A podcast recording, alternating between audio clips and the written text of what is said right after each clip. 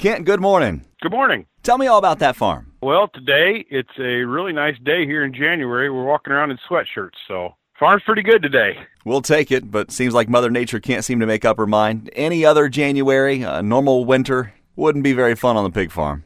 No, it's not. We spend a lot of money trying to keep the pigs warm, and I'll tell you what, the feed and everything else that wants to freeze up from the outside, it, it keeps us constantly busy, that's for sure. We'll talk about the corn and soybean aspects of your farm in just a bit, but tell me about the, the hog operation there. We are a wean to finish grower. We raise about 12,000 pigs a year here. We get them in around 14 pounds and take them right up to about 280. How long does that take? Uh, just under six months. Wow. Incredible. And so twice a year you're having to load and unload and get everything resituated then. That's correct. Yep. We we go right down to washing everything, floors, ceilings, walls, clothes, boots, you name it, to disinfect and start for a new turn. Biosecurity is so important on your farm and on every hog farm out there. You mentioned that everything gets cleaned, but do you shower in and out? Do you have to do that every time you, you walk into the building and walk out? We do not have to. Kind of our policy here at the farm, though, is if you're going to town for something, we take a shower. Uh, we don't want to be known as the guys that smell like pigs everywhere we go. Um, so, in a way, yeah, that kind of ties in with the biosecurity. It's just as much a courtesy to our neighbors, I guess you'd say, as well. You bring up a good point because uh, any kind of farmer knows that that relationship with their neighbor is so important, uh, maybe equally as important as keeping their animals healthy or keeping their neighbors happy.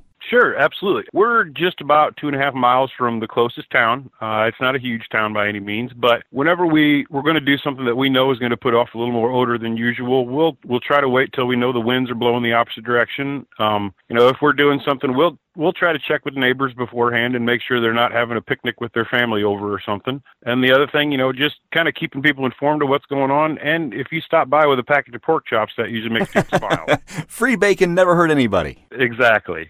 Row crops, including corn and soybeans. How did 2016 end up for you? It was a pretty good year. Uh, I wouldn't say that we had anything record breaking by any means, but we were happy as we watched the yield monitor go through the field. So I mentioned earlier in the show that farmers wear a lot of hats. They're accountants, they're weathermen. Uh, but you came up with this great idea with farm hats on social media. Uh, tell me about that and, and how it came to be. And I'm still searching for this, and I feel bad every time I tell anybody, but I read an article five years ago about the hats that farmers wear, both literally and figuratively. Um, you know, you wake up in the morning and you put on your favorite hat and you head out, and you could be a mechanic in the morning working on your tractor. For us, you know, we're working with pigs every day, so you consider myself an amateur veterinarian of sorts, I guess.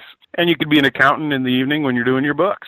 Plus, know, I talked about the favorite hat that you, you put on in the morning, but pretty much every company that you deal with as a farmer is going to give you a hat hoping that you'll be kind of a walking billboard for them. As I looked around, the people that I went to high school with didn't even necessarily know what I did as a farmer. And I thought, boy, after a while, they're going to get bored of me posting pictures of, I kind of do the same thing every day in spurts. You know, we'll do chores and then when we're planting or or whatever else. And and my hope was to have a couple hundred people at the most that showed just a little bit of what they do on the farm every day, and that way somebody got a little bit of variation. Now it's seven thousand two hundred members, and you are getting some really diversified pictures from not only the U.S. but all around the world. Yeah, it's been really neat to me to watch. Um, the first day that we had it up on on Facebook, there we had 212 people join, and that was kind of my my long term goal. So we kind of readjusted after that, but uh, it's been neat.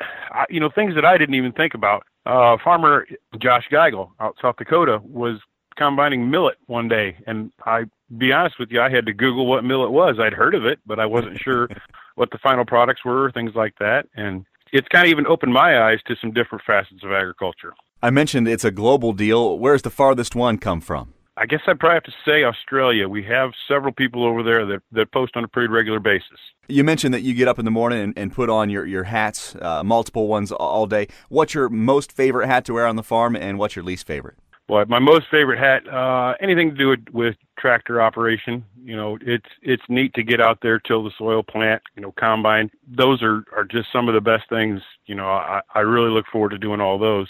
Um, I don't know, some of the the down and dirty stuff. Pressure washing a building isn't really the greatest. You know, you don't necessarily wake up in the morning and jump out of bed to go do that. So What's the long term goal for this? Because you mentioned that you were expecting a couple hundred, and now you're at 7,200. You're making farm hat hats. So, what's next for the social media aspect of what you're doing there? People have asked me that, and I I don't have a great answer for it. You said we're making hats and we're making some other shirts and stickers and gear like that. About a month and a half into it, I was getting emails and text messages and phone calls that say, you got to start making some stuff to sell. And I thought, well, that would be kind of cool. And I guess I felt kind of bad that if I, you know, made that stuff, sold it, and, and kept the profit myself, this is a bunch of farmers that are working hard to, to earn their money. And so we partnered with um, Ag in the Classroom here in Illinois. And everything that we did on our first T-shirt sale, and, and we did give away our first hats. I'll talk about that. But everything we did on our first T-shirt sale, all that money went to Ag in the Classroom. Illinois corn growers jumped on board and they made the first 150 farm hats and gave those away in their booth at the Farm Progress Show. All you had to do is stop by and, and prove you were a member of the group. So going forward, I guess what I'd, I'd like to see is, you know, people being able to educate non-farmers about what we do every day and, you know, hopefully just raising some more money. We've kind of expanded out now and we're, we're not just fixed on ag in the classroom here like I said, it started in Illinois, but we're donating money to FFA and to 4-H and you know just about anywhere else that we can kind of tie into some ag education. We'd we'd be happy to donate to. Another great way to reach out to the consumers, but also for other farmers to get to know each other. It's on Facebook. It's called Farm Hats, and you can find the link on our site now at farmandcountryradio.com. Over 7,000 members to that page in uh, just over two years, and Kent Blunier is the founder of Farm Hats. Kent, thank you very much, not only for what you do there on the farm in Forrest, Illinois, but also what you're doing on social media to help farmers share how they farm and why they do it very important part of agriculture in this day and age. Thanks, Ty.